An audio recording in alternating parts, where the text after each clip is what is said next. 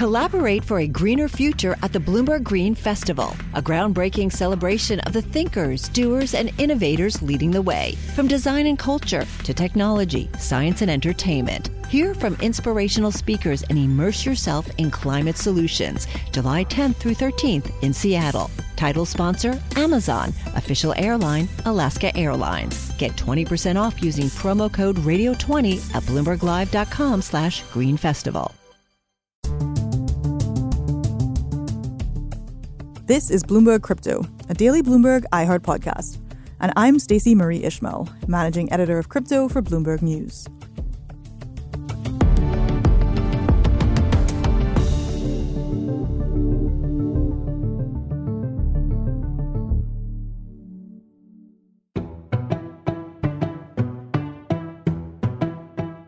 Yes, I know it's Saturday, but we're here to offer you, our listeners, a special audio only version of a new weekly video series called Crypto IRL. That's IRL like in real life. And it's hosted by friends of the show Katie Greifeld and Tim Stenovec. This is episode 5. If you want the full video experience, head over to bloomberg.com slash QT or check it out on YouTube.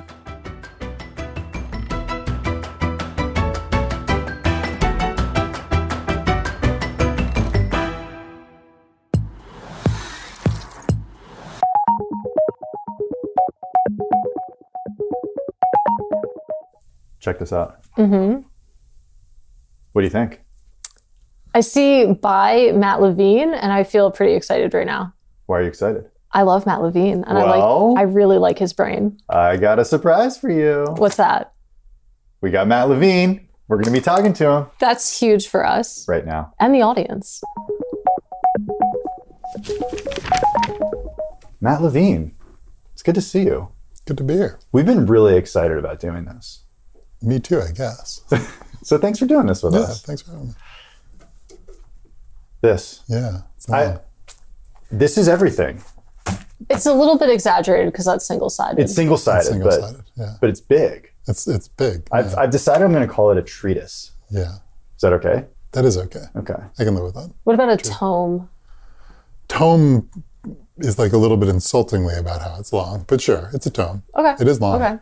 Okay. Can't deny it. Let's talk about how long this is and how it should be read because I found it very educational. Like as I was reading it, I felt like I was learning. There's a lot of things I know about crypto. I like to think a lot, but I feel like perhaps sort of the fine shading was missed out. Like I don't understand necessarily everything I know.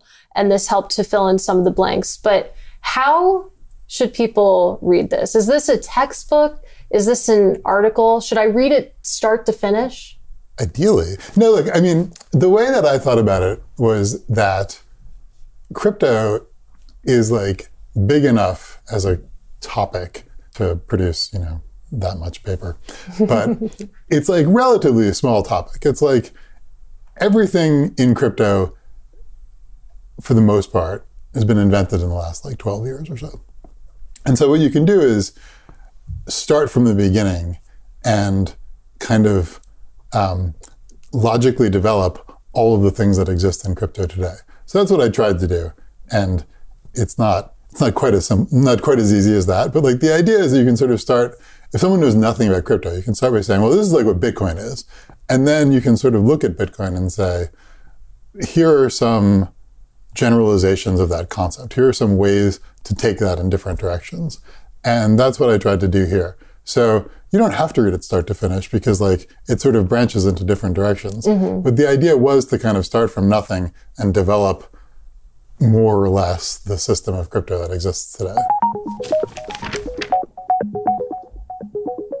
Matt, you have a line pretty early on. I read the whole thing, but pretty early on. You keep saying that. Like you're, you're saying that in a way that's like that's Yeah, like it's suspicious. I didn't It's really read it. I did text Tim that I was having weird deja vu to college where like my partner has done the reading, but I haven't yet finished the reading.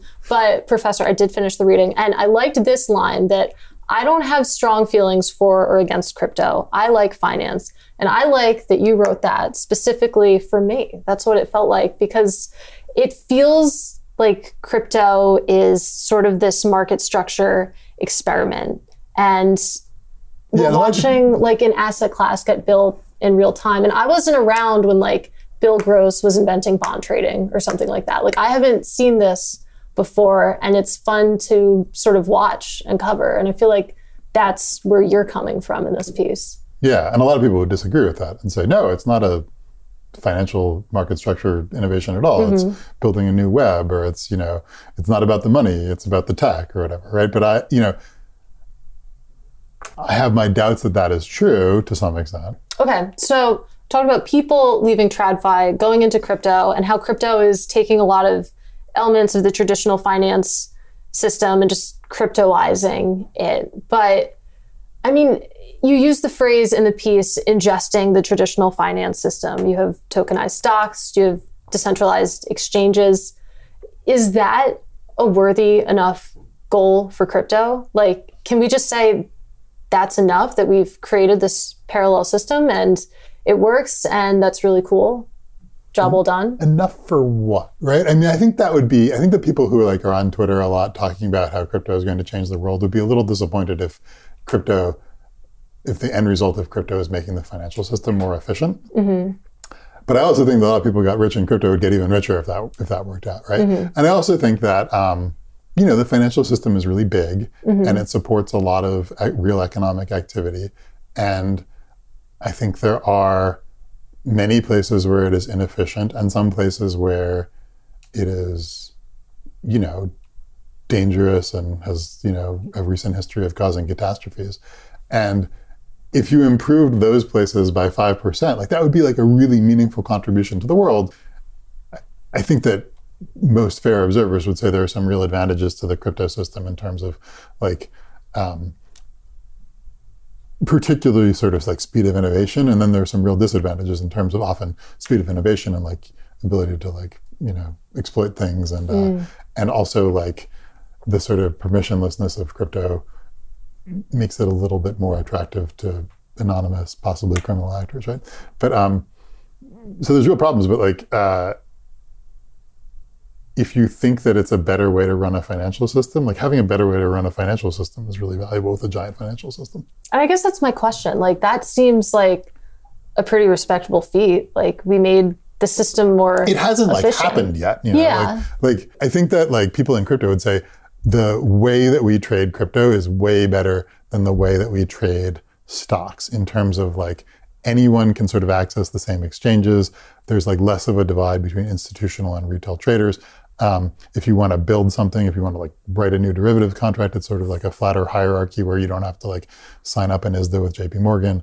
Um, and, uh, and everything just sort of like works and settles a bit faster. So I think like people are real sort of gung ho about what Yeah. they have built. Um, has it ingested, you know, the loan market or the stock market? Like, Not yet. not really. And like, you know, I, I say like, you know, there was in 2017 a real vogue for banks to say we're going to move loan trading to the blockchain, and like you don't hear that anymore. Not because they did it, you know, like there's a mm-hmm. lot of like kind of like bank blockchain projects that turn mm-hmm. out to be kind of vaporware or like are always a few mm-hmm. years in the future. So uh, I wouldn't say it's happened yet, but like I think that the crypto people would say that we have a good system for trading stuff, and let's trade more stuff on that system. And I think that they are having success in persuading some people in finance that in fact it's a good system to trade. This special audio only episode of Crypto IRL will be right back with more from Katie Greifeld and Tim Stenovec. If you want the full video experience, head to bloomberg.com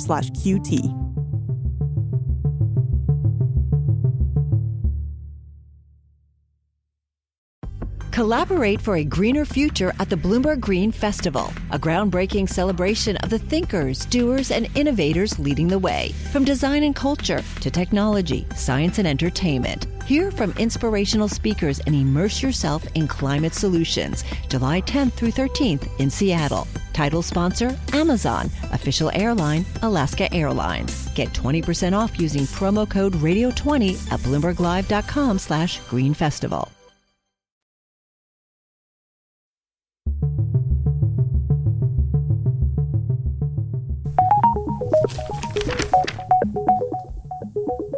I want to talk about trust Sure. because that's a big part of crypto and it's a big part of, of your piece. Yeah. I was pretty fascinated with the idea that we live in a world where we kind of take trust for granted. That when we open up our banking app, the money that we see in there is actually ours. Right. There's this tension though, because crypto's trying to build out this kind of trustless system where everything is verified. But at the same time, you do have a lot of, well, I don't want to say a lot, but you do have a handful of bad actors out there who have gotten away with, at this point, taking a lot of people's money. It's more than a handful. More than a handful. Yeah. A lot of crime.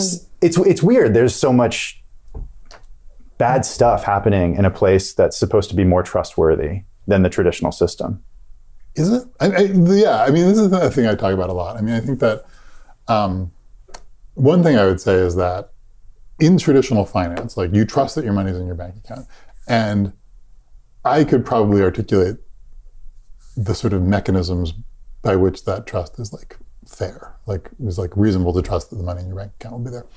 But I'm not sure that everyone could because it's a thing that you can kind of take for granted, where you can say the banks just give me my money, and it's just like empirically trust, like reliable enough that you just go around trusting it. And in some sense, what you're trusting is not the bank, but like the background rules of society. You sort of expect the rule of law to work. You expect the government to sort of do its job. You expect people to try to comply with the law. You expect there to be laws that say the bank has to give you your money, right? Like you don't even you don't like check these things off a checklist. You just kind of like go around trusting these things. In crypto, there's sort of like two different aspects to it.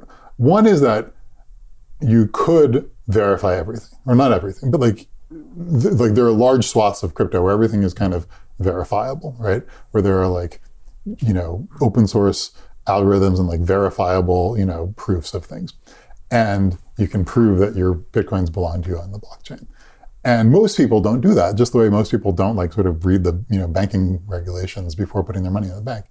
But there is a notion that all of those proofs are openly available to everyone in a way that isn't really true of traditional banking. Where like in traditional banking, like at some level what you're trusting is that a bank examiner has gone into your bank and made sure that the money is there, or that the auditor has audited the financial statements. In crypto, everything can be verified by you. You don't do it because that would take forever, but like you trust the system in a different way. You trust the system in a way where you're like, if I had to, I could prove everything. Um, so I think that's an interesting development.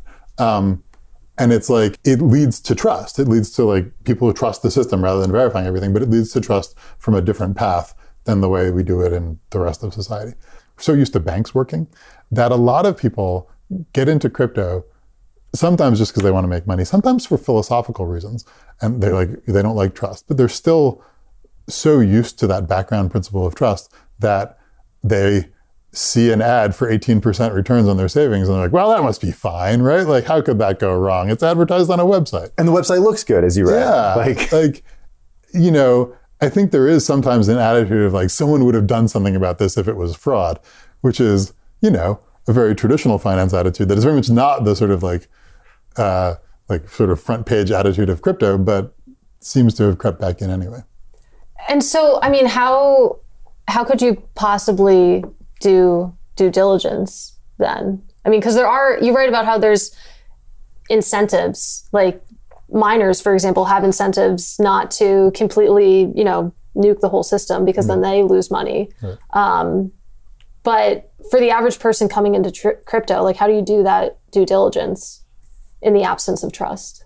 I think it's hard, right? I mean, I think that there are there are people who spend for whom it's like a hobby, and you spend a lot of time familiarizing yourself with like the code and the algorithms, and sort of get comfortable that like you can demonstrate that most of the stuff works, and then you're often using like kind of DeFi, and you're trying to avoid tr- like you're aware that you don't want to trust anyone, and so mm-hmm. you're trying to avoid trusted central counterparties, right? And there's a lot of people in crypto who are basically trying to minimize their contact with like trusted central counterparties. The other way to do it is the way you do it in any other business, where like you try to find the trustworthy trusted central counterparties, right? And like, you know, crypto is sort of mature enough that, you know, not to advertise like Coinbase, but like Coinbase is a U.S. public company, right? Like, mm-hmm. I don't know I don't know how effectively they're regulated, right? It's still early mm-hmm. for everyone, right? But like, if you're a US investor, you might say, I'm going to go to like the biggest name that's a public company where like the guy lives in America and doesn't want to get arrested, you know? And then you, you know, you're hoping for the best, but you're, what you're doing is trusting the same background principles of, of like, you know, sort of the rule of law and society that you trust in a bank or mm-hmm. any other, you know, company. But sometimes people who work at publicly traded companies go to jail. Hmm. Oh yeah, they're not 100 percent reliable.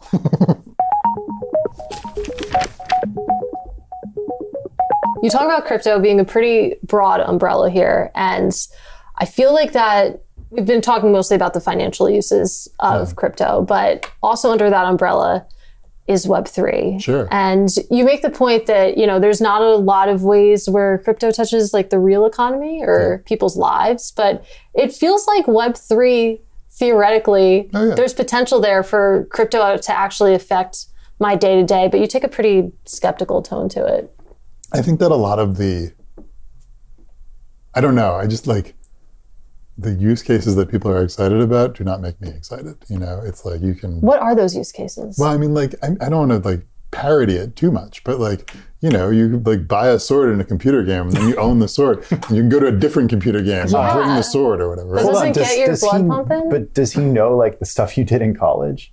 Which, Did you, you like when didn't you play with some metaverse animal or something? oh my God, no, we're talking about Neopets. No. well, okay. So I, for example, to talk about myself, the center of my own universe, I started playing Neopets when I was 11. I still occasionally interact with the game. I played a lot in college. Like that, I don't know. That was a sort of a metaverse. Uh, I could imagine that being on the blockchain and more integrated into my life and identity. And Yeah, I mean, there's there's like I want in the piece to take that seriously because I think that like leaving aside neopets or any particular thing, like it is mm-hmm. the case that in my lifetime, like when I was born, almost none of my life occurred on the internet, and now like a lot of my life occurs on the internet Yeah. in different ways, and so like if you are building if you're trying to extract value from building systems for the for the internet, like that's a that's like very broadly speaking like a growth industry, right? And so like if you say people are going to be living more in the metaverse in some broad way, where they're going to spend more of their time online, like 20 years ago, I would have said, I don't want to like hang out with my friends, like by like show like sending them pictures on a social media Neopets. website. I want to like hang out with my friends in person. And now like I just like people's photos on Instagram, you know? Like um like it's just true that like more of life has moved to the to like the internet broadly speaking.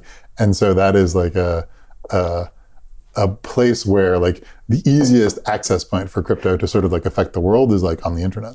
Um, that said, it's not clear that it's like easy, right? It's like your Neopets weren't on the blockchain. It's not clear that they'd be better on the blockchain, right? So like there's still like even if your even if your case is like the metaverse will be everything, like that doesn't prove that like crypto is going like the blockchain is going to be the sort of like underlying engine of the metaverse, right? Is is part of your skepticism about this Web three label due to the fact that there are so many projects associated with Ponzi's?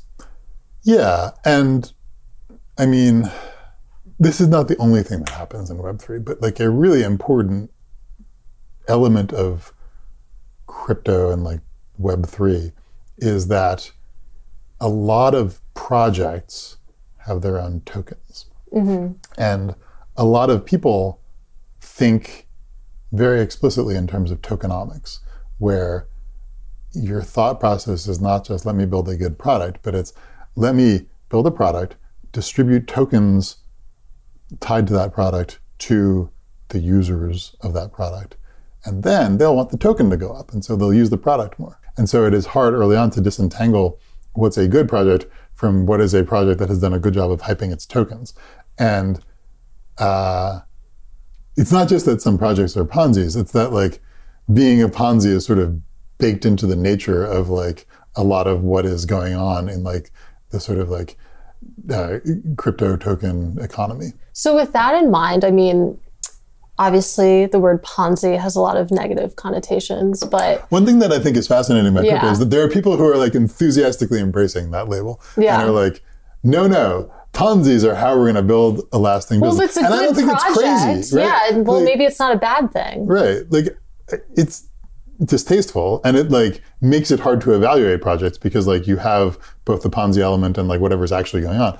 But it's not wrong that like giving people economic incentives early on can like draw them to projects that turn out to be good and that can make those projects viable. Like I think it's a it's a reasonable and like very funny thought to have and that has become sort of like normalized in crypto. Um, If I could have put real money into the Neopets Ponzi early on, I absolutely would have. I'd have bought all the Neopoints tokens. Right, and like you know, like were Beanie Babies that in like an analog age? Like a little I would have spent a lot of money on them. Luckily, I was like four, so I wasn't in control of my purse strings. But the problem with that is that in order for those to be worth something to you, Yeah. you have to sell them to the next Kitty Greifeld, who's, you know, The next gullible little girl. This special audio only episode of Crypto IRL will be right back with more from Katie Greifeld and Tim Stenovec. If you want the full video experience, head to bloomberg.com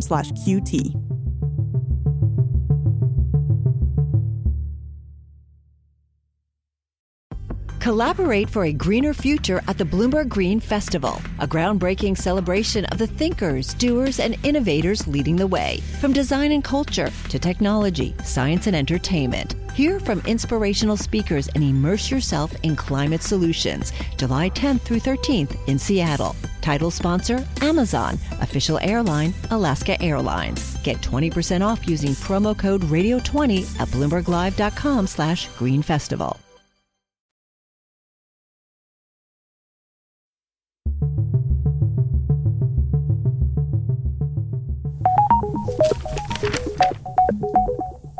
Should we talk about regulation? yeah. I feel like there's a lot of different ways we could get into it. I was thinking about it when you were explaining trust.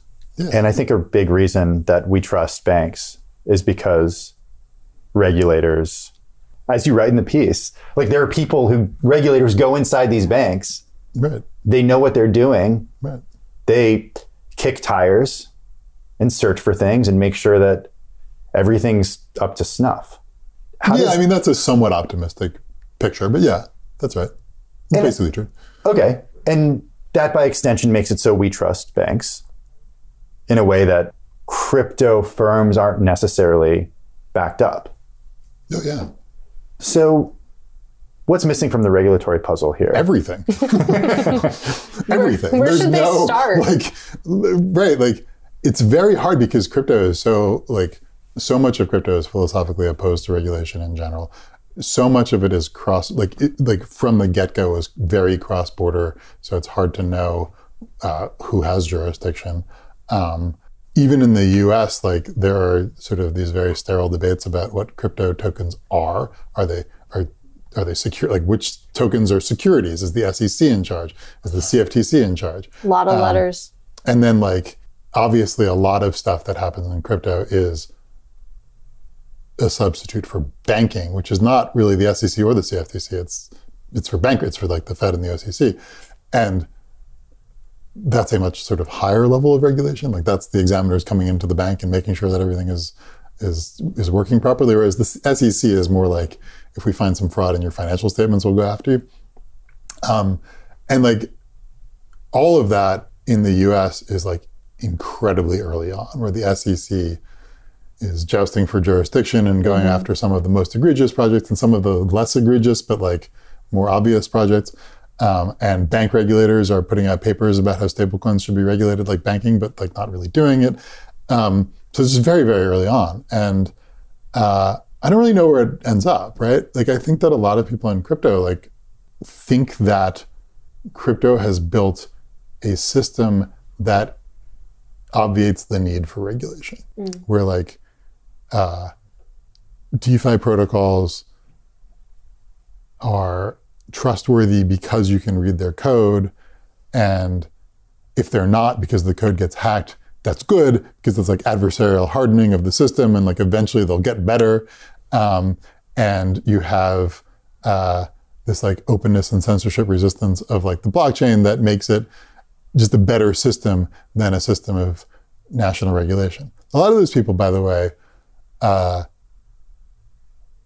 are thinking internationally about regulation and think like, you know, there are countries that are like generous to crypto and allow a lot of like innovation. There are countries like the U.S. that are sort of down on crypto and try to um, restrict it, you know, supervise it more closely.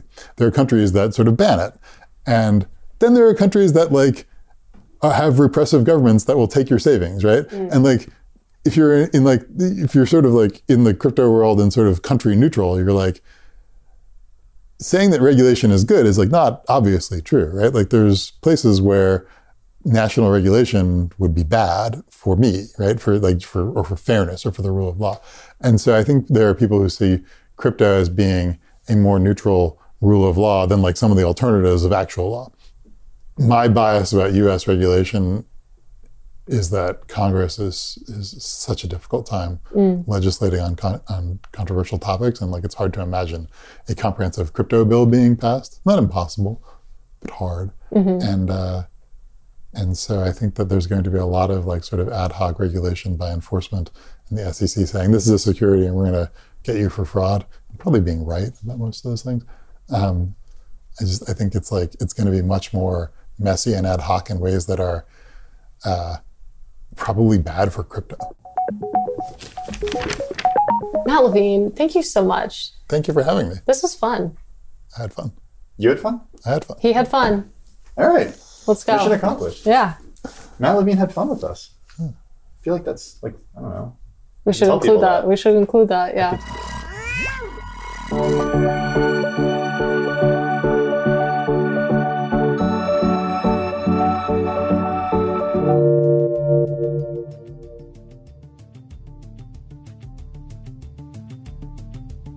Want to see these episodes of Crypto IRL in video?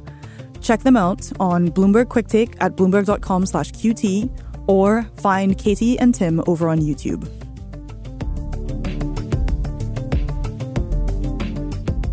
Just in time for Halloween, on the next episode of Bloomberg Crypto, we're going to talk about brains. No, no, no, no, we're not. We're going to talk about zombie coins. It might still melt your brain. Don't say I didn't warn you. This is Bloomberg Crypto, a daily podcast from Bloomberg and iHeartRadio. For more shows from iHeartRadio, visit the iHeartRadio app, Apple Podcasts, or wherever you get your podcasts. Send us your comments, questions, or suggestions for the show to crypto at bloomberg.net or find us on Twitter. We're at crypto. The supervising producer of Bloomberg Crypto is Vicky Vergolina. Our senior producer is Janet Babin. Our producers are Mohammed Farouk and Sharon Barrero. Our associate producers are Ty Butler and Moses Undum. Desta Wonderad is our engineer. Original music by Leo Sidran. I'm Stacey Marie Ishmael. Have a great weekend.